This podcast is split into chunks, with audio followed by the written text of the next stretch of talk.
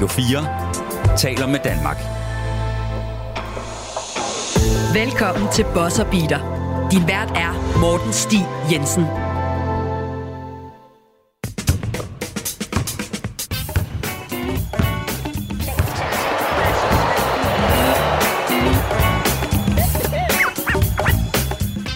Rigtig hjertelig velkommen til Bosserbeater. Mit navn er Morten Stig Jensen, og her i dag der skal vi igennem et slags mailbag-afsnit, hvor at vi øh, svarer på spørgsmål og kommentarer, som I nu har sendt ind til os øh, via både telefonsvaren og øh, på Twitter især. Og hvis det nu skulle være, at I nogensinde var interesseret i at øh, sende noget ind, så kan I gå ind på Twitter og finde mig der. I kan bare søge Bosserbeater, ellers så mener jeg, at kontoen hedder R4 Bosserbeater ind på Twitter, og så sende spørgsmål den vej igennem, så skal jeg selvfølgelig nok komme til det her i programmet. Og for at hjælpe mig igennem alle de mange spørgsmål, som der er på fladen her i dag, su- tusind tak for alt det indsendte i øvrigt, så har jeg U16-landstræner Jens Døssing tilbage i studiet. Øh, Jens, velkommen til først og fremmest, men hold op, hvor har det været svært at få fat på dig den her sommer. Kan du fortælle lytterne, hvorfor?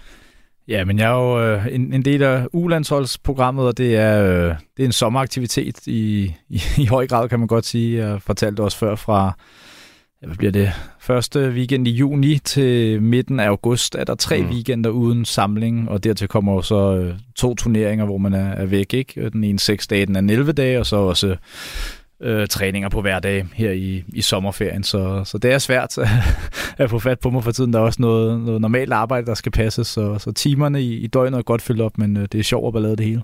Og du har lige været til de nordiske, nordiske mesterskaber med U16-landsholdet. Kan du øh, lige fortælle os, hvordan det gik? Ja, det gik, øh, gik godt alt i alt. Øh, de nordiske mesterskaber be, består de skandinaviske lande, så Sverige og Danmark, Norge, Finland, Island, og så er Estland også med. Øh, så det er seks lande, man spiller fem kampe, og øh, så bliver der kåret en, øh, en vinder derefter. Så det er ligesom en gruppe, man spiller. Vi har spillet fem kampe, og vi vandt de fire af dem. Øh, var det eneste hold, der slog Finland, som er A-nation, spiller AM her til sommer, top 16 i, øh, i Europa, og som har et, et, et toplæret øhm, U-landsholds setup. Øhm, så resultatmæssigt en, en rigtig positiv tur, selvom det ikke er det primære fokus for os. Øh, NM er vores første træningskampe frem mod øh, EM, og og vi har stadig med så unge spillere at gøre, det, det er udvikling overalt. Øh, resultaterne er, er sekundære, men selvfølgelig er det altid sjovere at vinde, end, end da jeg tabe, og drengene var seje, og min stab var seje, så det var, det var sjovt. Inden vi gik i gang, øh, så, der, der sad vi jo og snakkede lidt udenfor ved sofaområdet, og der sagde du til mig, at øh, Finland var, er jo nogle kæmpe brød. Altså, øh, hvad var det, du sagde, at deres træer var større end jeres femmer?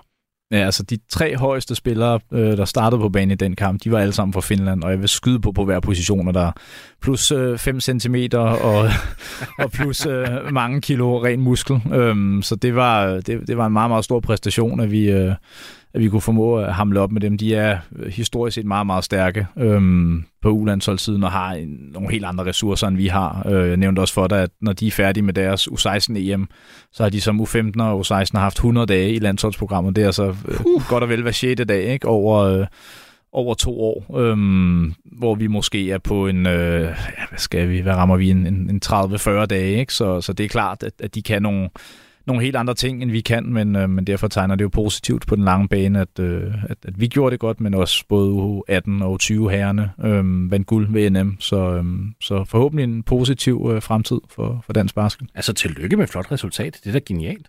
Ja, ja, det er jo fantastisk fedt. Vi var lidt uheldige, at vi var tre hold derinde med fire sejre og et nederlag, og vi var så øh, dårligere indbyrdes i, i målscore blandt de tre, øh, de tre hold. Så vi endte med bronzemedaljerne, men det er igen, for mig er det underordnet. Det vigtige var at se, at, at holdet udviklede sig, og spillerne udviklede sig, og de havde en, en, en god oplevelse med deres første, kan man kalde det sådan, mere eller mindre officielle ungdomslandsholdskampe. Ja, for det vil nemlig være mit næste spørgsmål. Det er sådan lidt det der med resultater kontra proces.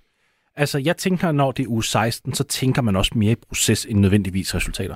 Ja, ja, meget, meget mere. Det er jo, ulandsholdsprogrammet eksisterer jo selvfølgelig for at inspirere en masse spillere, øh, men også for at skabe A-landsholdsspillere på den lange bane, så det er klart, det, det er det, der er i fokus. De skal tilegne sig erfaring på internationalt niveau, de skal ud og lære. Øh, vi kommer jo ikke med en masse ambitioner om, vi skal op og spille A-division øh, til EM. Det er sådan, at Øh, Øh, de 16 øh, toplande, de spiller A-division, og så er der B-division nedenunder, og faktisk også C-division. B-division er typisk øh, maks 24 hold, øh, afhængig af, hvor mange der tilmelder sig. Det kan variere lidt fra, fra år til år. Og som regel så top 3 fra BEM kvalificerer sig så det næste år til AM, og de tre nederste ved AM rykker ned. Og der kan man sige, for os er det jo fedt at komme op og få lov at prøve at være med ved A en gang imellem, men det er ikke nødvendigvis det bedste, når vi snakker matchning, øh, at komme ned og få klø af Spanien og Frankrig. Øhm, det er fint at spille BEM, det er meget, meget højt niveau, så der er jo kommende Euroleague-spillere og NBA-spillere ved både B og AM, så det er, det er sindssygt sjovt at være en del af. Ja, men det er fedt. Jeg, jeg kan i hvert fald godt lide altid lige at sådan, og øh, hvad skal man sige, få pulsen lidt på ungdomsbasket. Der er du jo kongen her i Danmark, der kan lige give det. Og så nu skal vi jo selvfølgelig ikke smide navne på og alt muligt, men altså er der optimisme omkring fremtiden, når du sidder og kigger på de unge spillere?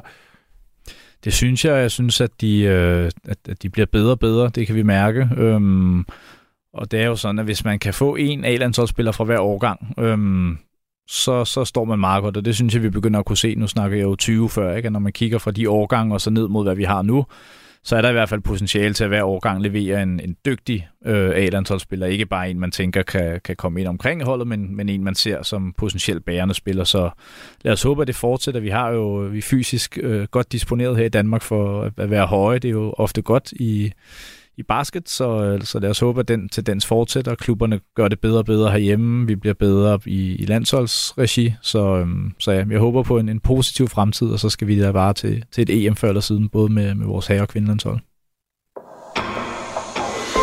Du lytter til Bosser Beater på Radio 4.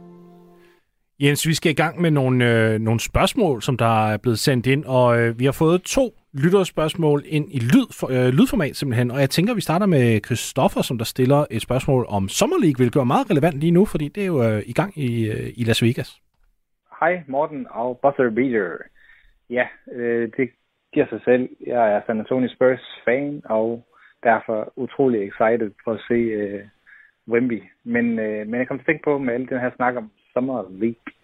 Hvilke historiske ting kan vi uddrage fra det? Er spillere skal de levere i Summer League for at blive gode i NBA, og er der en sammenhæng? Hvad, hvad viser Summer League, hvis noget? Jeg håber, spørgsmålet giver mening. Tak for et godt program.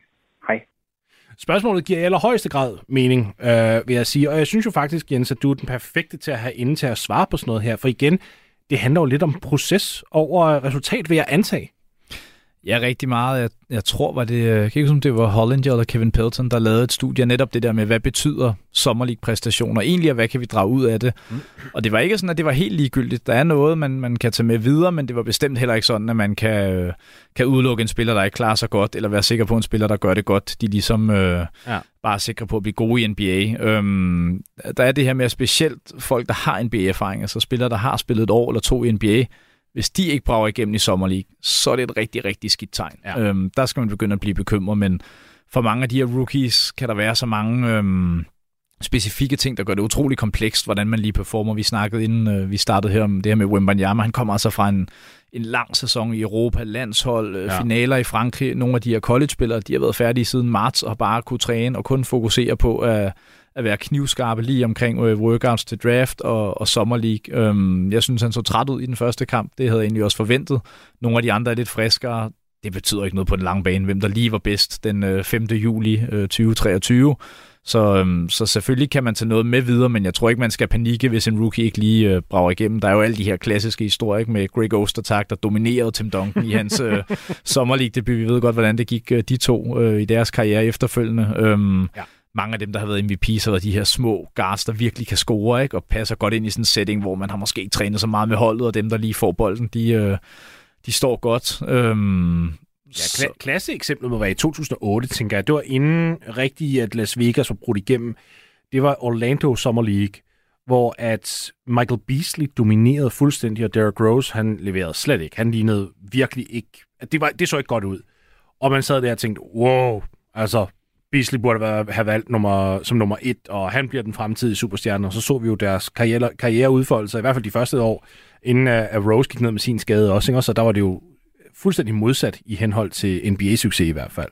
Uh, ikke fordi jeg siger, at, at det sætter reglen, og jeg, jeg tror også, at alle klubber har den mentalitet, hvor de siger, at vi vil hellere have, at vores spillere leverer i Summer League. Selvfølgelig vil vi helst have det, fordi det er mere optimistisk og alt det her.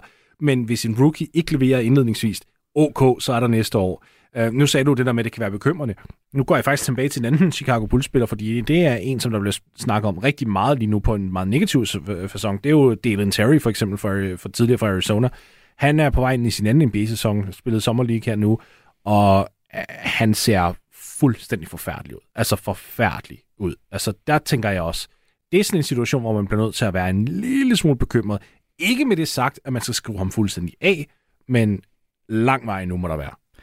Ja, helt klart også, fordi nogle af de ting, han ligesom øhm, skal kunne på NBA-niveau, det er klart, at nogle rollespillere ser ikke godt ud i Vegas, fordi en rollespiller skal have nogle spillere, der gør en bedre omkring sig. Hvis man ikke ja. har det, så kan det blive svært. Men de ting, han gerne skulle være god til, dem har han det også svært med på det her niveau, og det, det er som regel ikke et så godt tegn, vel? Så, så han er selvfølgelig sådan en, hvor man siger, uha, hvordan, ja. hvis han starter dårligt næste sæson, så vil der være rigtig mange, der definitivt begynder at skrive ham af, tror jeg. Øhm, nu nævnte du Michael Beasley før, jeg kommer også til at tænke på Miles Turner, som netop også i Orlando Summer League var outstanding. Altså han, ja. jeg tror, han lavede over 20 point per kamp, og han spillede nærmest 22 øh, minutter. Folk var helt op at køre, men når man så gravede lidt, så var det, fordi han ramte, jeg tror, det var 74 procent af hans to point skud mid-range, hvor man tænker, ja, okay, det er der aldrig nogen, der har gjort i en historie, så det kommer nok ikke til at holde på den lange bane. Så, så man skal selvfølgelig være glad for, at en spiller gør det godt, men, men det, er ikke, det er ikke sådan, at man kan være stensikker på, at han bliver en, en superstjerne i NBA.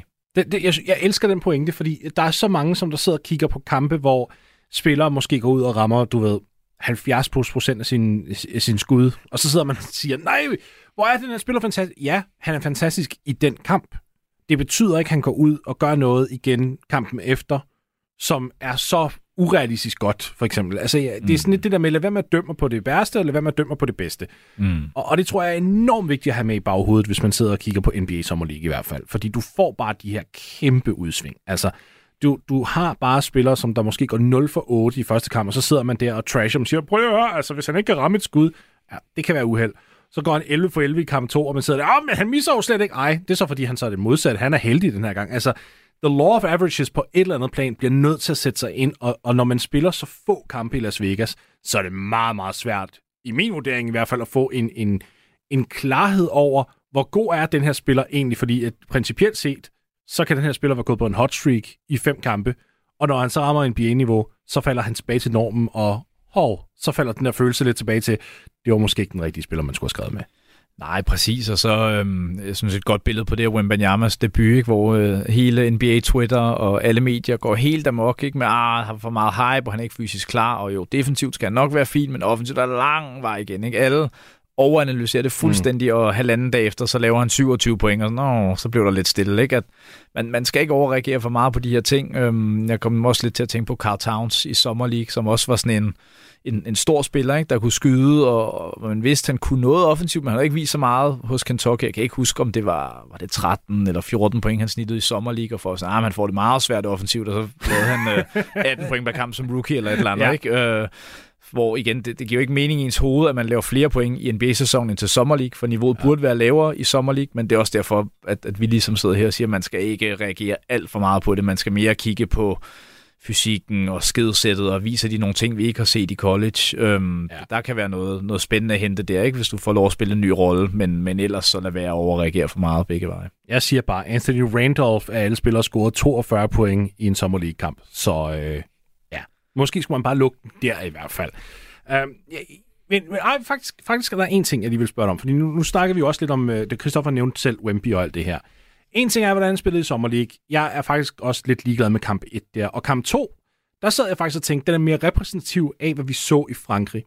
Men jeg vil til hver en tid lægge mere i, hvad han leverede i Frankrig, end Sommerlig for eksempel. Så hvad, når du kigger på den der kamp 1, hvor han spillede miserabelt, og så i kamp 2, hvor han dominerede, hvad tænker du så egentlig kommer til at være nok den, den tætteste sandhed i hans, i hans rookie-sæson? Kommer han til at ligge nærmest 50% i midten af de to, eller bøjer han sig nok lidt mere ind mod den der 27-12 kamp, han havde til sidst? Jeg vil tro lidt i midten. Okay. Øhm, det vil jeg tro. Det kunne godt være sådan en, skal vi kalde det topniveau, bundniveau, vi ligesom så i hvert fald offensivt, ah, ja. ikke? Øhm, men det er jo enormt svært at sige. Altså, jeg har meget, meget høje forventninger til ham. Det, han har leveret i nogle alder i Europa, er øh, helt unikt. Øhm, Siger du, det er flot af en 19-årig at tage sit hold til finalerne? Ja. Meget, meget flot, og det, det tror jeg også, folk undervurderer. De her hold, han har spillet med og imod, de vil klaske de her sommerlige med 20-30 point. Øhm, ja. Så, så jeg tror ikke, man skal, man skal tænke alt for meget over det, men, men jeg tror, han går en, en meget, meget lovende sæson i møde. Jeg vil sige, der var nogle, der var nogle ting, man godt kan se, der kommer farten til at gøre en forskel. Det var også det, han selv har fremhævet. Det er mere ja. fysisk i Europa, men der er virkelig fart på i, i NBA. Ikke? At, det her med lige at finde tempoet, øhm, når han sætter screeninger, ved jeg mærke i, hans footwork er ikke så godt. Han har, der er et par gange, hvor knæet er ude og vride, hvor jeg så tænkte, uh, hvis det havde været... Øh, ja, nu spiller Zach Randolph ikke mere, men en, en ordentlig base, der var lød ind i ham der, så var han knækket fuldstændig ja. sammen. Ikke? Så, så det er mere den del, jeg kunne være lidt bekymret for. Ikke? Og så det der med, at han er jo han er høj og har lange arme, men alt det her med at skabe ude bag trepointslinjen, det kan godt blive svært mod de her hurtige guards og wings med, med noget lavere tyngdepunkt. Ja. Øhm, og hvis han så ikke har fysikken til at mose dem i posten, så kan han godt få det lidt svært i starten. Men igen, han er 19 år, han har så meget udvikling foran sig, og han har så mange ting, han allerede nu kan, øhm, at ja, ja, jeg glæder mig virkelig til at se ham. Og jeg tror, hans, hans forsvar bliver det, der bliver mest outstanding til at starte med. Altså, det kan han allerede gå ind nu, og altså, vil man blive overrasket over, hvis han fører det i, i blocks øh, halvvejs ind i sæsonen. Overhovedet ikke. Altså, der er han meget, meget unik. Afhængig af minutterne selvfølgelig, men hvis vi så ja. justerer den til per 36. Øh, ved du hvad, nu begynder jeg gå ind. Det kan godt være, at vi går lidt langt på den her, men jeg, men jeg synes, det er interessant, fordi jeg, jeg bemærkede også noget i hans første sommerlige kamp, og nu bliver det rigtig nørdet. Men du ved, hvordan at trepointslinjen er en lille smule kortere i Europa. Du, der er ikke lige så meget spacing. Og det vil jo så også sige, at forsvar i Europa kollapser en lille smule hurtigere, end de gør i NBA, for du skal simpelthen løbe en længere distance i NBA, end du skal i, i Europa. Og det virker som om, lige så snart han, han greb bolden ja, i, i en første sommerligkamp, så, så følte han, om jeg må hellere reagere med det samme, fordi han blev nærmest overrasket over, hvor er det der double team, hvor er det der kollaps henne, hvorfor kommer der ikke lige pludselig flere op og hjælper, hvorfor er de der ikke med det samme. Det var som om, han lige skulle finde ud af, hov, der er mere spacing at gøre her, jeg har faktisk mere plads, og han rushede simpelthen som et resultat af det, fordi forvirringen bare blev total. Han sagde også efter kampen noget med, at jeg vidste slet ikke, hvad jeg lavede derude. Det tror jeg i høj grad var, fordi mm. han også lige skulle vende sig til bogstaveligt talt banen. Og så ser man så i kamp 2, okay, jeg, der, jeg ved, jeg lige har det der ekstra halve sekund, inden der roterer ind over, jamen der kan jeg nå at tage et stort skridt ind mod min mand, og faktisk gå op med en layup, eller et eller andet. Altså det var sådan lidt som om, at bare den der forståelse for, gud, jeg har lige et splitsekund mere, end jeg egentlig regnede med. Nå, men det giver mig fuldstændig kontrol, alt kontrol tilbage. Det er altså også noget, der siger høj basketball-IQ, for mig i hvert fald, at man, at man registrerer det efter bare én kamp. Ja, præcis. Altså det her med, at vi ser rigtig mange spillere, som øhm, kommer fra college eller Europa og skal vende sig til trepointslinjen. Det, har de ikke altid nået, når de når til Summer League. Det tager lige noget tid at vende sig til. Den er virkelig, virkelig lang. Jeg kan huske første gang, jeg stod på en bane med, med NBA 3 pointslinje og lige gik ud og skulle skyde. Og tænkte, der er med langt ind i forhold til, hvad man er vant til. Og det er jo ikke så langt altså, øhm, i centimeter, men, men når du står der, kan du mærke, det, det, et andet skud. Og det tager ja. noget tid at vende sig til, specielt når tempoet er så højt. Og det er også det, tror jeg, man, der gør, at de nogle gange ser lidt langsomt ud i at, at processe, hvad sker der her defensivt. Øhm, at når du griber bolden, at du skal tænke en lille smule mere over at have egentlig kraft og have sat fødderne ordentligt til at kunne sende trepointskud afsted. Øhm, det har man måske ikke, og så skal man til at angribe. Øhm, og det kan godt være lidt svært, når man ikke har den der normale rytme, men nu griber jeg bare og sender den afsted uden at tænke over det. Ikke? Når du så skal vente dig til, vi er længere ude, øhm, tempoet er hurtigere, men der er også mere spacing, så kræver det lige lidt tid at vende sig til de der detaljer i spillet, det er klart. Du lytter til Bosser Beater på Radio 4. Vi har fået et øh, spørgsmål ind fra en af mine kollegaer her på Radio 4, Frederik Lønge. Hvilket hold med den mindste mængde star quality tror du I på kan vinde helt lortet, skriver han. Det synes jeg er et rigtig, rigtig fascinerende spørgsmål, fordi altså, vi, vi, vi havde det lige op at vende, inden vi øh, begyndte at tænde for radioen her, og øh, vi blev hurtigt enige om, at altså, vi så jo rent faktisk øh, to ret stærke eksempler på det i finalerne her. Altså, jo, bevares. Altså, Jimmy Butler og Nikola Jokic er jo begge to superstjerner, men rundt omkring den er det jo svært at sige, at, at der er superstjerner omkring dem. Altså Bam, All-Star, Jamal Murray burde nok være en All-Star, men alligevel, det er jo ikke fordi, at de er sådan nogle high-end superstars, som der hver især ligesom for MVP-boss eller noget som helst. Altså, er det er svaret mellem de to, eller lurer der et tredje hold derude, som der kunne øh, overraske? Ja, det kommer meget på, som du også er inde på, hvordan man definerer, hvad er star power. Øhm, Anthony Davis og LeBron er jo to øh, mega store navne. Ikke? LeBron er selvfølgelig måske en smule på vej ned i sit niveau. Øhm, men, men hvis man ligesom definerer det som Miami og, øhm, og Denver med, med en, skal vi kalde det, stjerne, ikke? en Jimmy Butler, en Jokic, og så nogen derefter, der sådan er all-star, borderline, all-star, men måske ikke er sådan rigtig rigtig respekterede stjernenavne, som ja. for eksempel Bam og Jamal Murray, så er det klart, at så er det de to hold, man, øhm, man kigger på. Så kunne man, øh, nu er der selvfølgelig en masse, en, en masse råd hos dem, øh, men, men Memphis for eksempel, ikke? der er Morant, og i min optik er Jaron Jackson og Desmond Bain jo også stjerner. De er nok et niveau under, øh, under Murray og Bam lige nu, ja. men hvis de tager et leap næste år, kunne det så være et hold? Øh, de er nok lidt unge, de mangler erfaring. Jeg tror ikke, de kan gå hele vejen, men igen, øh, hvis, de, hvis de gamle hold rammer nogle skader, og man lige får en, en, en okay vej gennem slutspillet, så kunne det godt være et hold, der måske kunne, øh, kunne drille lidt, men, men de andre hold, som er i position til at vinde titler, ikke med Milwaukee og Philadelphia, Phoenix, nogle af de hold, der er jo star power i min optik. Ikke? Ja. Der er to spillere på næsten alle de hold, der, der har været eller er Også Milwaukee. All NBA. Milwaukee falder måske lidt tættere på, på Denver, ikke? Men, men både Middleton og Drew Holiday er alligevel der, hvor man tænker, de er jo ikke rigtige stjerner. Altså, det kan vi godt blive enige om. De er ikke All-NBA-spillere, men alligevel er de så tæt på og har begge to været ja. All-Stars. Ikke? At, at, øh, det kombineret med deres erfaring, synes jeg gør, at der er, der er star power. Men det er klart, det er ikke de der navne, som, som Phoenix for eksempel har, vel med Durant og Book og Beal, ikke? hvor øh, altså der, der er vi oppe i nogen, der alle sammen har været tæt på at score 30 point per kamp, hvis de ikke alle sammen har været der. Øhm, jeg, jeg tror ikke, Booker har været nej, der Booker har ikke. Nej, Beal var tæt på, ikke? Var han nej, Beal, Beal har været der to ja. gange. Kvalificerede han så også med kampe? Det var lidt den, jeg sidder og tænkte på. Åh, oh, ja, det ved jeg så ikke. Det kan, han missede ja. en del. Det kan godt være, ja. at han havde i hvert fald to år i træk, hvor han snittede ja. 30 plus. Og det, og det ja. ved vi jo, okay, de også, øh, han har også snittet 30 på et tidspunkt. Mm. Men i mm. hvert fald, jeg er enig, jeg er enig med dig der. Lige, lige hvad, hvad angår med Milwaukee, der tror jeg også, Drew Holiday er en af de der undervurderede stjerner, fordi han er mere mm. defensivt orienteret, ja. end han er offensiv. Og så tror jeg, det er hele det der helbredsspørgsmål omkring Chris Middleton. Altså, kan han holde sig rask? Fordi jeg tænker faktisk, en, en 100% rask Chris Middleton, jeg har også nævnt det her før, han har jo teknisk set ikke nogen svagheder. Altså, det har han ikke. Og så kan man sidde der og sige, at han All-NBA, eller ej, det er han måske ikke, men det ville han have været, hvis han havde været mere flashy, fordi det tæller også bare ind for mange folk, desværre. Øh, men, men i form af bare ren og skær indflydelse, så ville han jo nok være på det niveau, hvis han var fuldstændig rask. Men hvis vi antager nu, at han ligesom er, fordi han er også blevet lidt ældre, hvis vi antager, at han lige tager skridtet ned, og i stedet for er den her elite wing, og det faktisk er Giannis og Drew Holiday, som der ligesom er de to klokkeklare bedste spillere på holdet, så kunne jeg egentlig godt, altså ligesom dig, også med dem ind i samme lejr, som Miami og, øh, og Denver. Nok mere Denver, fordi altså, det, det virker til, at jeg, jeg elsker Jimmy Butler, jeg synes, han er en superstjerne, men, men Jokic og Giannis er jo lige niveauet over, hvis vi tager en intern superstjerne rangliste også. Ja, specielt hvis man tager øh, hele sæsonen med. Ikke? Jimmy Butler, han ved jo, hvornår han skal... Øh skal træde op og tage, tage Superman-kappen på og levere, ikke? hvor de to andre, de er der jo, kan man sige, mere consistent i over en, en hel sæson. Øhm, så ja, det, altså al, jeg, jeg tror ikke rigtigt, vi kan finde en contender lige nu, der ikke har øh, som minimum enten en af de her, skal vi kalde dem top 5, top 10 spillere, når vi kommer ned til slutspillet, øhm, flankeret af nogen, der er all-stars øh, ja.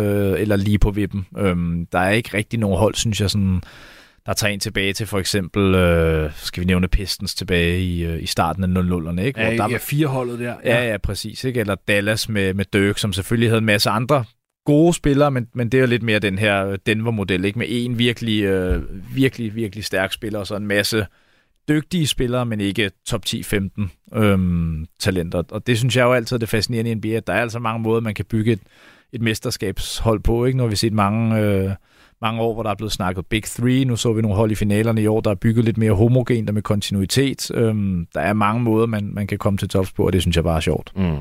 Ja, altså der Pistons hold i sin tid. Jeg tror også, det var jo nærmest, det var nærmest undtagelsen, der bekræftede reglen, synes jeg også. Ja, ja. Altså, jeg, jeg, jeg kan simpelthen ikke forestille mig, at det sker nu til dags. Altså, det kan da godt ske. Så, mm. så skulle det nærmest have været Miami, men alligevel, der havde du Jimmy.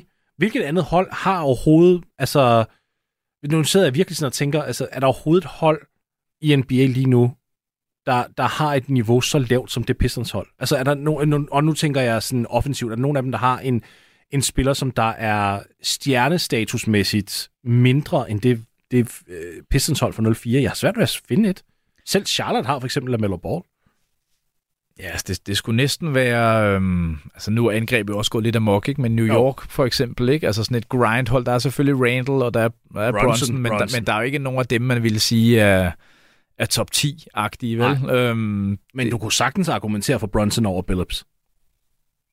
Ja, jo, måske. Jeg, jeg synes, det er så svært for mig, når vi begynder at sammenligne ære, ikke? Fordi dengang, ja. der, der er indkampene 80-72, ikke? Øh, så 15 point dengang, det er jo det samme som 25. Øhm, er det faktisk en færre pointe? Nu, ikke? Det, det synes jeg bare er svært at sammenligne. Det, øh, det har gået 20 ja. år, Jens. Det, det er os, der begynder at vise os, at det, der er 20 års forskel på de to lige nu. Øh, 19, hvis vi skal være færre, men alligevel. Ja, det er vi lige ved være der.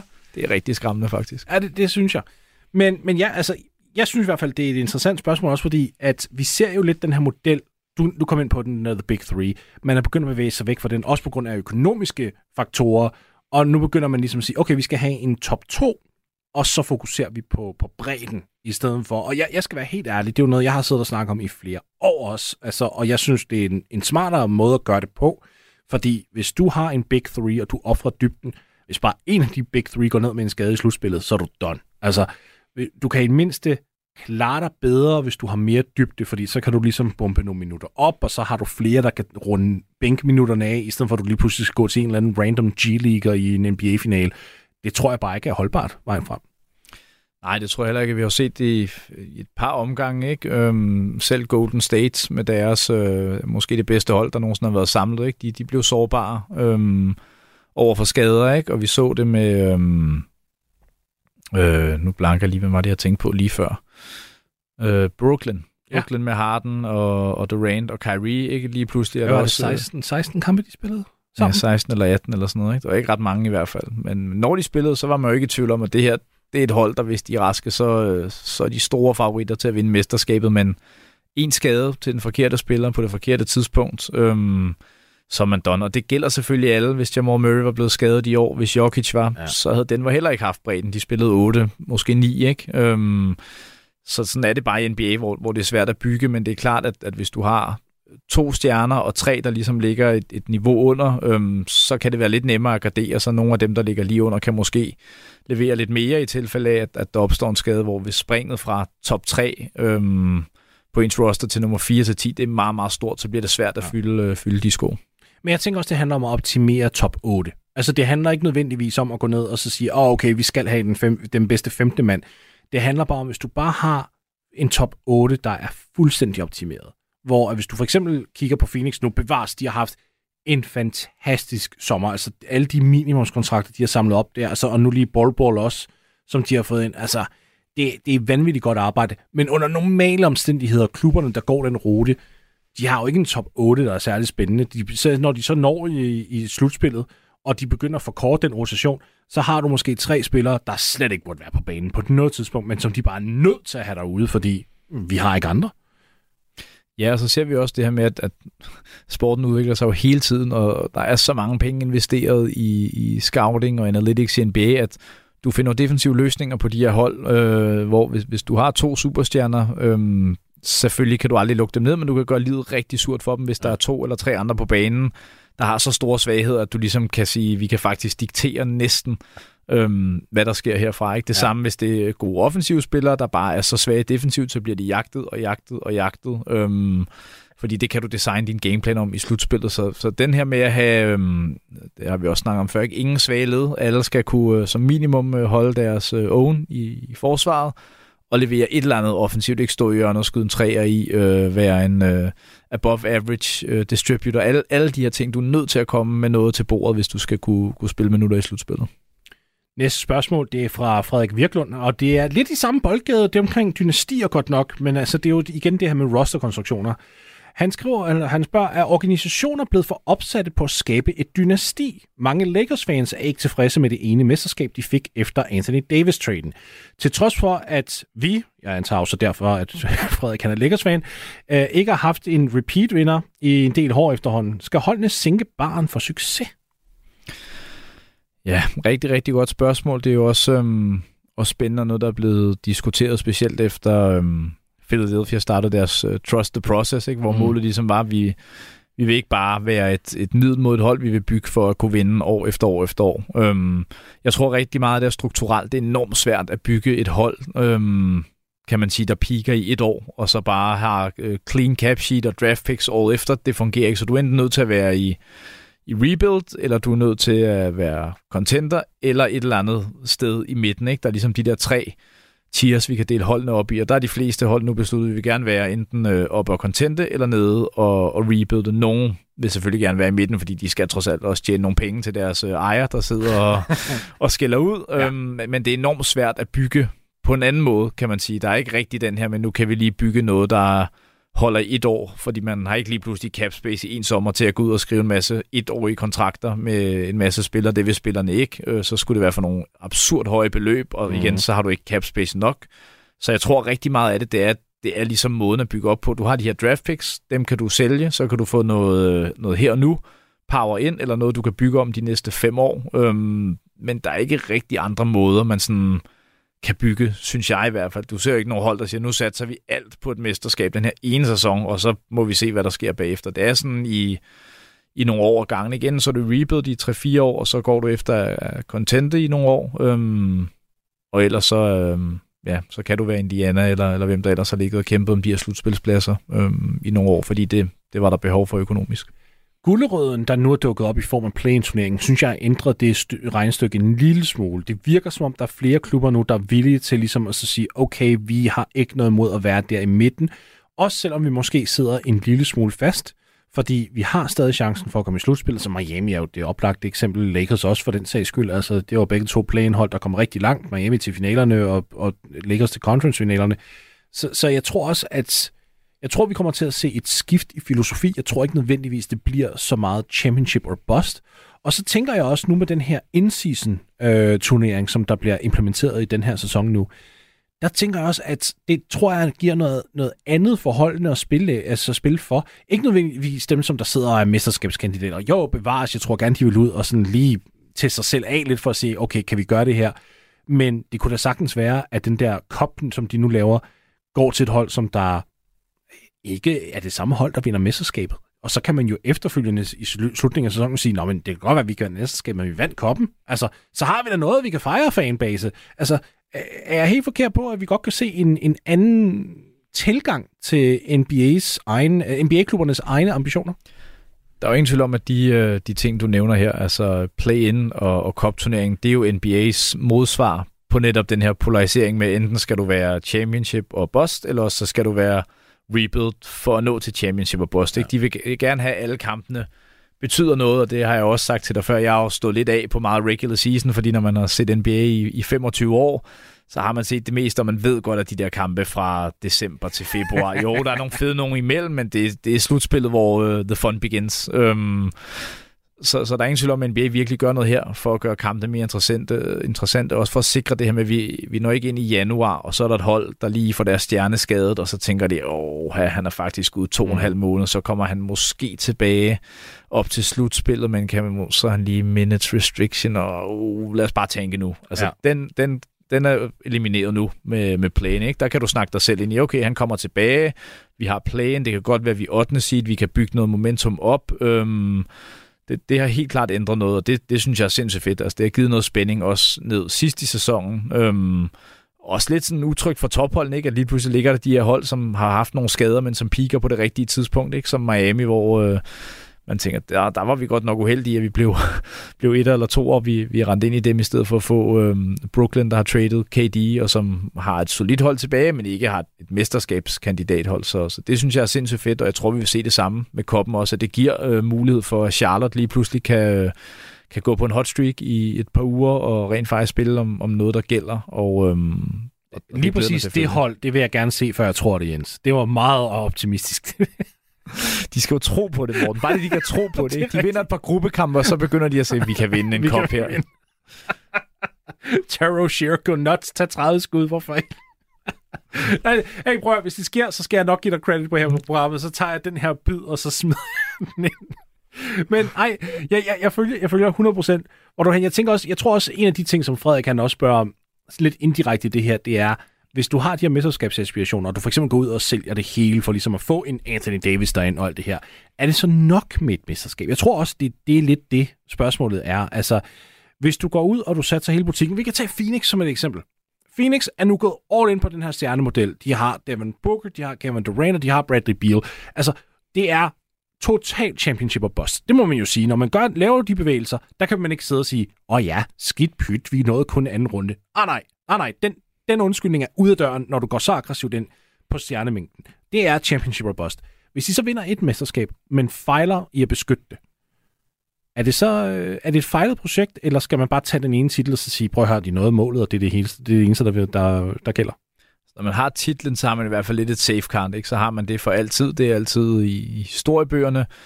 Selvfølgelig vil man gerne mere, men, men der er så mange omstændigheder, der spiller ind. Ikke skader, det har vi set med Lakers. AD går ned, LeBron går ned. Øhm, det, det kan du ikke gøre noget ved, og så kan du ligesom, øh, jeg vil ikke sige gemme sig, men du har altså den her forklaring med, jamen vi ved jo ikke, om vi ville have vundet, fordi vi ramt skader. Ikke? Så kan man selvfølgelig se på, på nogle af de sæsoner, Lakers for eksempel har haft, og se, det ligner godt nok ikke et mesterskabshold. Øh, heller ikke, da de var raske. Øhm, men det er bare så kompetitivt i NBA, og vi ser det jo fra år til år. De her hold, vi, øh, vi er sikre på, de når til minimum conference finals. Der sker en lille ting. Øh, Jarnes bliver skadet på det forkerte tidspunkt. Stort set... Øh, stort set alle, men rigtig mange havde boks som mesterskabsfavoritter. Ikke? En skade i tre kampe, og så kommer han tilbage og ikke helt sig selv, og det var så det. Mm. Ikke? Det gør det hele deres sæson til en stor failure.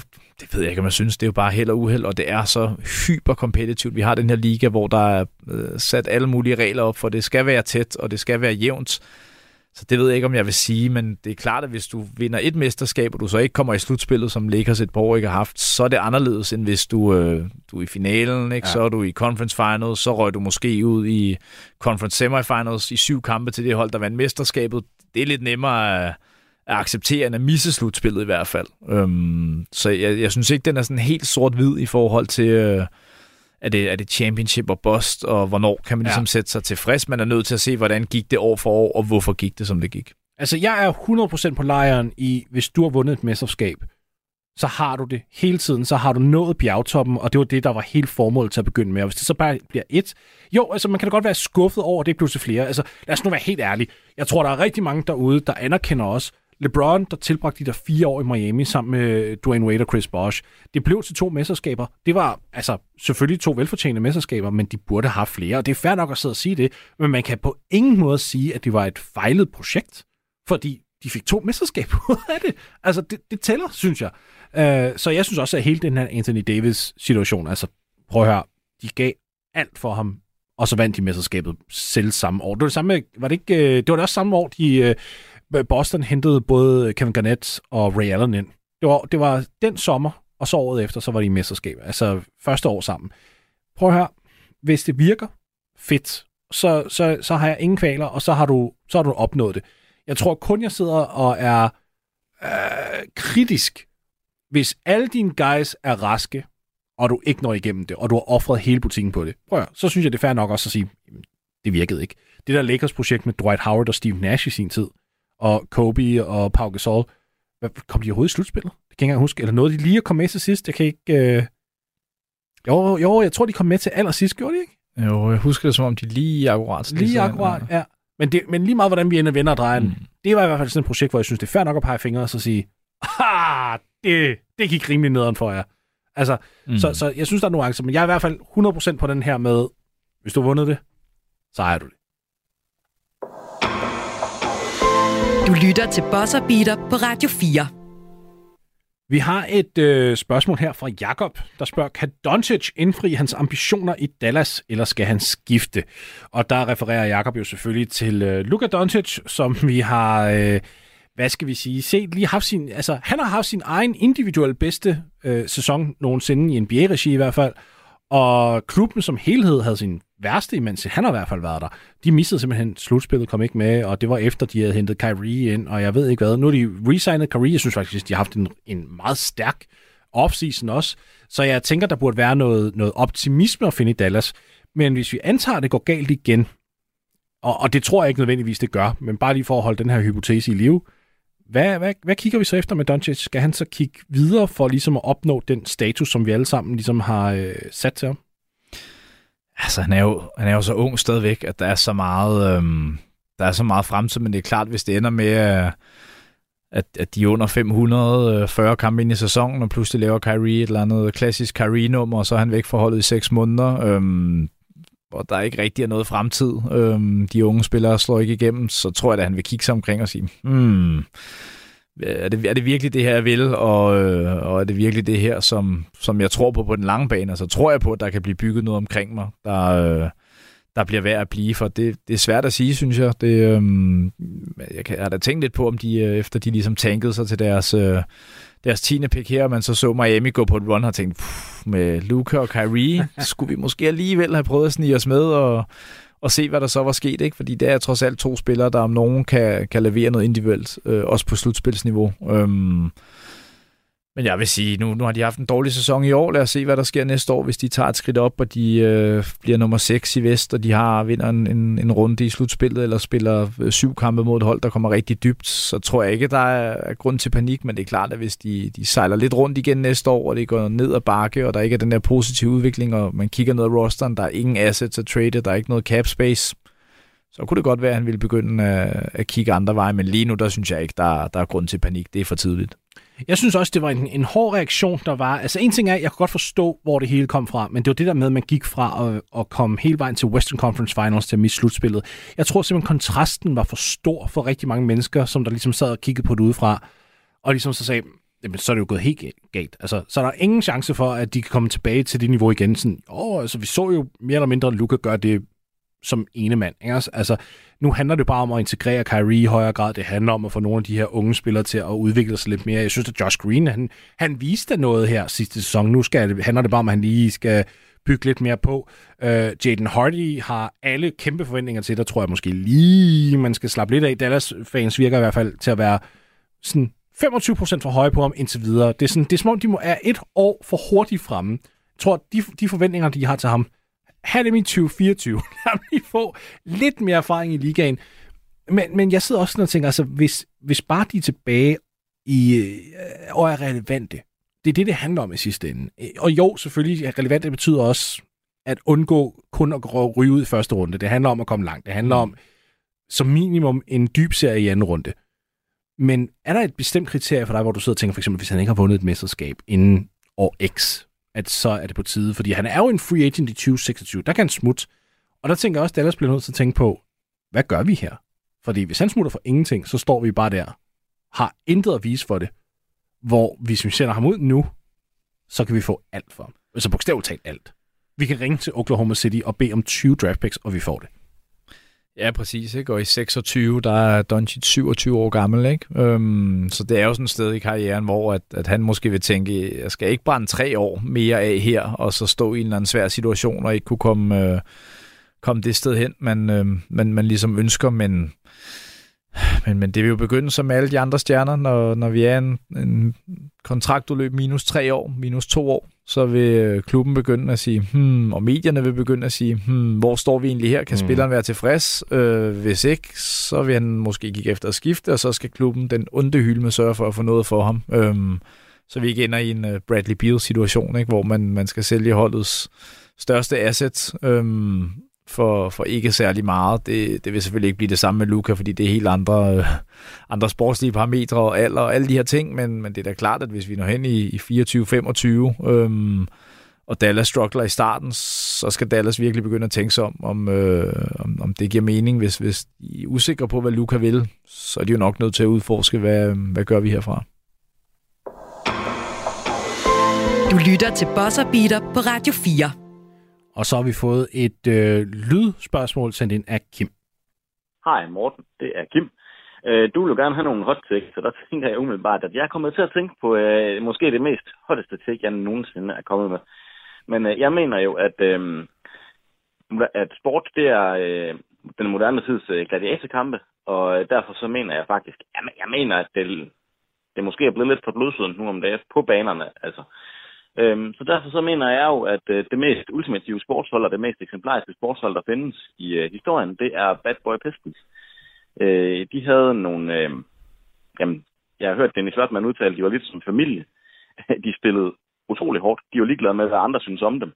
Øh, de gik på banen 100% øh, for at vinde, og det er sådan set egentlig den værdi, jeg egentlig gerne... Øh, den, den savner jeg i moderne sport, altså man går på banen for, øh, for at vinde for enhver pris men uden at øh, floppe og filme, og hvad man nu ellers kalder det i, øh, i sport, man går ud og faktisk egentlig bare vil, øh, vil spille hårdt og brutalt. Det, øh, det kan jeg godt lide. Og derfor så mener jeg jo også, at den her øh, GOAT-debat, den aldrig nogensinde kan eksistere, fordi at øh, den eneste er øh, dem, der er i GOAT-debatten, der formåede at komme igennem øh, Detroit Pistons, det var Michael Jordan. Han var også den eneste af dem, der mødte dem, men øh, derfor så vil han altid være den største basketballspiller. Tak for et godt program. Ja, jeg skal beklage. Det var faktisk ikke et spørgsmål. Det var et hot take fra, fra Kim. Og jeg, synes, jeg, synes, jeg, jeg, jeg griner lidt, fordi jeg, jeg sidder og tænker på det der Bad Boys Pistons hold. Der, ikke også? Altså, Kim han argumenterer for, at kan man overhovedet blive det bedste, og, øh, hvis man filmer alt muligt. Prøv lige at gå tilbage og se Bill Lambier. Kan, kan, kan vi være helt enige i, at den mand, han filmede lige så meget som den, øh, den gennemsnitlige fodboldspiller? Ja, altså øh, filme og floppe, det er jo også, når man er kompetitiv. Det er jo for ja. at vinde, man gør det. Det er jo for at prøve at snyde dommeren og, øh, og gøre noget, der hjælper ens hold. Øhm, så Rodman kan man... også i øvrigt, kommer jeg i tanke om. Han ja, havde også nogle situationer. Ja, han kunne godt have været skuespiller. Ikke øh, fordi han floppede, men han var meget, øh, meget dramatisk i sin måde at være på. Ikke at kunne skabe stemning og alle sådan nogle ting. Men ja, for mig at se, der selvfølgelig kan man ikke lide film og flop, og jeg synes nu slet ikke øh, NBA og basketball generelt er på niveau med fodbold, hvor man, øh, man nogle gange ser dem rulle rundt otte gange, øh, og så rejser op øh, to sekunder efter, når bolden er i spil, og spurte ned i den anden ende. Øh, det, det synes jeg ikke er charmerende, øh, og vi ser det også i, i NBA med, med, med ting, hvor man tænker, ah, det var måske ikke lige øh, så etisk fedt, men, men det er ikke noget, der forstyrrer mig så meget, det synes jeg ikke. Nej, altså nu er de lige implementeret altså, endnu en gang, vil jeg sige, nogle, nogle, nogle flopping-regler.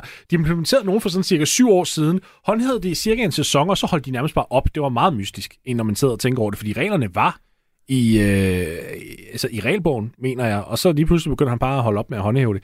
Men, men altså, hele det her med, altså, at spillerne kommer ind for at vinde, den mantra, synes jeg altså stadigvæk er der i dag. Jeg synes ikke, den er gået nogen vej. Jeg synes ikke, den, er, den har været der siden 80'erne. Den var der også før 80'erne. Når går du tilbage til Boston Celtics i 50'erne og frem til, ja, Denver Nuggets i 2020'erne. Jeg synes aldrig, den, den er gået nogen vegne, bare fordi, at spillerne går ud og giver hinanden en high five, og giver hinanden krammer, og de sidder og spiller Call of Duty sammen, eller et eller andet.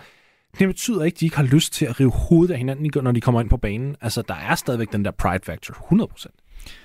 Ja, og så, øh, så er det jo spillets regler, og kan man sige kommercialiseringen af, af sport, der har ændret rigtig meget på det her. Mange af de spillere, vi ser nu, har jo kendt hinanden, siden de var 14, fordi de har spillet EU og Team USA og alt muligt sammen, og de, de sidder og gamer sammen og skriver på Twitter sammen og alt muligt, hvor for, for 30-40 år siden, ikke, der så du de der... Øh, spiller fire gange i løbet af året. Ikke? Du var måske lidt mere ligeglad med, hvad de synes om dig, og hvad du synes om dem. Øhm, der, der har verden bare ændret sig. Det tror jeg er en lige så stor faktor, end, eller som, som sporten generelt kigger ind på. Jeg tror ikke, det er sporten, der sådan har ændret sig. Det er alle, øh, alle tingene omkring dem, og, og verden generelt, der, i takt med, at der kommer så mange penge ind i det, så er der jo flere folk, der fortæller dem, hvad der er godt og ikke godt, og vi har fundet ud af det her med, at du skal nok også lige tænke lidt på din krop på den lange ja. bane. Ikke? Du har kun de her 10-12 år til at tjene dine penge. Du skal ikke nødvendigvis ud og tonse rundt i 35 minutter og falde og risikere at brække nakken. Øhm, du, du er trods alt også et menneske, der skal passes på, og og det er for mig bedre end, end det her med, at vi, vi, vi smadrer hinanden, og vi udlægger hinanden. Jeg ved godt, det er det, det, det, det er der nogen, der godt kan lide, men så skal man vel se noget ishockey eller amerikansk fodbold eller boksning, øhm, synes jeg. Når det er så sagt, så er jeg jo stadig lidt, lidt team. Nu skal vi have lidt mere forsvar ind i NBA. Det er blevet for meget All-Star-agtigt pointshow mm. for mig, i, i hvert fald i regular season. Ikke? Vi ser jo pointene falde lidt, når vi når til slutspillet. Ja. Og bisen bliver skruet lidt på. Ikke? Altså det der 135-128. Øhm, Åh, det kan være sjovt, Jens. Det kan det godt, men man bliver hurtigt træt af det. Altså det her med, altså det snakker vi også om, hvor alle laver 40 point nu. Ikke? En gang, ja. der, hvis du lavede 40 point, så kunne du eddermane mod spille angreb. Ikke? Nu kan du selvfølgelig også spille angreb. Spillerne er også gode, det er jo ikke det, men det er bare blevet så meget nemmere, og de andre hold, de kan ikke rigtig dække det op, og så er de lige en, en back-to-back med lang rejse, og ja, ej, det er ret. Det er også sjovere, det er sjovere, hvis man ser en 135-128 kamp, hvor, for, hvor begge hold også prøver defensivt, hvor det bare er den offensive brillance, der overtager, hvor det ikke bare er nemme skud. Det ser man en gang imellem, og dem har vi ikke mange af. Det vil jeg godt give. Altså, det, det er ikke mange af dem, hvor man er oppe i de luftlager point, hvor at der også bliver givet en defensiv indsats. Helt enig med dig. Men de gange, det er, altså hvor at begge hold virkelig har altså intensitetshatten på, og det alligevel ender i de luftlag, altså 130, 120, whatever. Hold kæft, man, det er altid dem, der altid er i sådan top 5 af bedste kampe over hele sæsonen. Ja, det er jo super underholdende, og det er jo det her med, når du, du har så dygtige spillere, så dygtige hold, der ligesom presser hinanden til det yderste, og man alligevel vinder ud offensivt. Det gør man jo i basketball. Det er jo et spil, ja. der er designet til offensivt, og det er jo øh, virkelig fedt, at man får en masse flot detaljer, ikke skal sidde og, og vente de 35 minutter på, at der er nogen, der, der sparker inden for mål, som man nogle gange skal i en fodboldkamp, øhm, som selvfølgelig har noget andet charme. Men, øhm, men, men det er fedt at se. Men det der, når det er sådan to lidt middelmodige hold, og ingen af dem rigtigt ja. øh, har energi, fordi de spiller så mange kampe, og så øh, plaffer en eller anden spiller 8-3'er i, øh, fordi han bare bliver efterladt øh, af en eller anden lidt ligeglad forsvarsspiller, der skal ned og have sine 20 point anden. Det, det siger mig ikke så meget. Så jeg savner den der øh, intensitet. Mm. Øhm, som jeg godt kan forstå, spillerne ikke spiller, men det er ikke fordi, jeg tror, de er dogne, eller de ikke gider, eller de bare vil have deres penge, men når du spiller så mange kampe, og du rejser rundt på den der måde, så kan du bare ikke forvente øh, de her top-intense præstationer hver, en, øh, hver eneste gang, som man, man lidt mere ser i slutspillet. Og jeg vil altså også sige, at 80'erne og 90'erne, de havde altså også nogle røv dårlige kampe. Altså det er sådan, vi har haft for vane at glorificere det lidt som om, og i 80'erne og 90'erne var der ikke nogen, der havde en off-night, og der var ikke nogen, der ikke gav sig 100%. Jo, der var, fordi der var langt flere back-to-backs, og man skulle rejse lige så meget, og dengang var det ikke altid på privat charter, og jeg ved ikke hvad, og hvis det var, så var det i hvert fald dårligere standard, end det er nu. Der var mange spillere, som der måske gav sig på en god aften 50% i en back-to-back dengang. Så det er sådan, jeg tror også bare, at vi skal være lidt mere ærlige omkring fortiden en gang imellem. Uh, det synes jeg i hvert fald er, er, er, er vigtigt. Lige her på, øh, på faldrebet, vi har fire minutter igen, så er der en Twitter-bruger, der hedder Long, øh, der, der kommer med en konstatering, der siger, Jannes er markant den bedste spiller i ligaen. Hvor er du? Markant endda. Det, det ord, jeg bider mest mærke i, for det, der ved jeg ikke, om jeg er med markant, men... Nej, det er nok heller ikke. Øhm, det, det er klart, han har noget... Øhm, han, han har lidt mere two-way øh, sådan, øh, faktor, end, end Doncic og Jokic ja. for eksempel har, men, men, men den måde, Jokic spiller på, og så consistent han gør det, og altså han hans topniveau er bare så højt, og hans bundniveau er også bare så højt. Jeg, jeg, jeg er virkelig svært ved ikke at pege på ham, og det er selvfølgelig også, der er lidt recency bias, ikke? De vandt, Jarnes blev skadet, Milwaukee kom ikke så langt. Ja. Øhm, jeg, jeg tror, jeg ville være mere bekymret for at skulle, øh, skulle skime et forsvar mod Jokic end, øh, end mod Jarnes. Der er nogle ting, han stadigvæk mangler offensivt som gør det nemmere. Jeg ville, ville ikke være glad for at skulle sætte et angreb op, når han var, øh, var i forsvaret, fordi han kan jo dække alt øh, ved ringen ude på gulvet. Øhm, og er så fysisk svær at håndtere, men, men Jokic's spilforståelse og, og teknik, den, øh, ja, det, det rammer mit hjerte, vil jeg sige. Han er bare afsindig god øhm, til at træffe den rigtige beslutning, og ligegyldigt hvad du gør defensivt, så har han løsninger, han kan score. Ikke? Han er god gået dertil nu, hvor folk siger, bare gør, gør, gør ham til en score, lad ham score, og så laver han jo 50. Altså, det er jo ikke, han laver 35, han laver 50, øh, hvis du lader ham gøre det. Øh, og hvis du sender dobbelt team, så er det 17 assist, og det er 18 rebounds, og, og de rigtige beslutninger. Så med det, han har vist de sidste par år, øh, og nu med et mesterskab, der, der vil jeg nok sige, at Jokic er i hvert fald på niveau. Jeg sidder og tænker på Coach Bo i løbet af finalerne, hvor han bliver spurgt om det der med sådan at gøre Jokic til en score. Og han sidder og han bliver nærmest irriteret over spørgsmålet, bare sådan, det kan du ikke. Hvor, altså, hvor gamle er dine data altså på det her tidspunkt? Må nu se, hvis, hvis vi kører single coverage på ham, så giver han os bare 40, og ikke bare 40, han giver os effektivt 40, altså sådan på 22 skud eller et eller andet. Det er jo fuldstændig absurd. Jeg er fuldstændig enig med dig i, i henhold til de offensive lag, og så er der mange, der nok sidder og kigger sådan på de rå stats og siger, at Janne snittede over 30, Jokic var på 26, sådan, så er han jo den bedre score. Nej, nej, nej, nej. Skud, skabelse betyder vanvittigt meget. Hvordan du får din skud i flowet af en kamp, om du får dem i fast break, om du får dem i half court, hvor effektivt du kan generere dem og sådan noget, det betyder så meget mere end rå stats. Og der tænker jeg også, offensivt, der er Jokic længder bedre end Janis. Men igen, forsvar betyder også noget i allerhøjeste grad. Og jeg, jeg synes, det er sådan en, en meget fed problematik, vi egentlig sidder med her, fordi så har du den, ud af de to, så er Jannes den bedste tovejsspiller. Og det afhænger lidt af, tror jeg, hvem der sidder og vurderer øh, lige præcis det. Fordi det kan godt være, at du for eksempel vil lægge mere vægt i forsvar, end jeg gør, for eksempel. Eller en tredje person sidder og siger, at jeg synes faktisk, rebounding skal gå ind og tælle endnu mere, og så kan man så sige, hvem af de to er, er bedst, fordi det er også sådan lidt en toss-up, ikke? Altså, det, jeg synes, det er en fascinerende debat, og jeg elsker faktisk, at vi har den. Fordi jeg synes egentlig, det kan blive lidt kedeligt, hvis det er, den, hvis det er en spiller, der sidder på ligaen i så lang tid. Altså, dengang med Jordan i 90'erne, næsten alle andre fanbaser var sådan lidt, Åh. Og så var det LeBrons tur, og der var der også mange andre der fanbaser, der sad sådan, Åh. Det, at der nu er sådan tre, fire spillere hele tiden, der sådan roterer rundt omkring det der bedste spiller, halløj, synes jeg er super godt for ligaen. Ja, fantastisk at se på. Nu, nu glemmer vi lidt Durant, synes jeg, ikke, som virkelig KD, viser der ja. med, med Brooklyn. Øh, har den på et halvt ben, Kyrie ude, ikke? Den, den måde, han tog over på, og, og hvad var de, en, øh, en par centimeter, ikke, fra at slå Milwaukee ud der. Øhm, vinder de det år, og han bliver finals MVP, ja. ikke, så, så husker man det lidt anderledes nu, hvor han har haft et par sæsoner med skader, og han begynder at se lidt gammel ud. Øhm, han, han er jo også en spiller, der bare har et afsindig højt niveau, ikke? som jeg synes kan... Det kan godt være, han ikke kan matche Jannes' fysik, men, men defensivt er han ikke langt fra, og offensivt der er han et niveau over Jannes, synes jeg, fordi han kan score på så mange måder. Det var bosseren, og øh, jeg synes, vi kom øh, godt omkring, og jeg håber, at folk fik øh, svar på spørgsmål, og de fik lov til at komme med nogle hot takes. Der var altså nogle spørgsmål, vi ikke nåede til, men send stadigvæk ind på, på Twitter og ring ind, og jeg ved ikke hvad. Øh, jeg, jeg synes kun, det er fedt at høre for jer derude, og vi kan sagtens lave nogle flere mailbag-afsnit her i, i løbet af den meget, meget lange sommer, som det jo nu føles som. Øh, Jens, tusind tak, fordi øh, du var med, og jeg håber, du ser frem til sæsonen. Du har lyttet til en podcast fra Radio 4. Find flere episoder i vores app, eller der, hvor du lytter til podcast. Radio 4 taler med Danmark.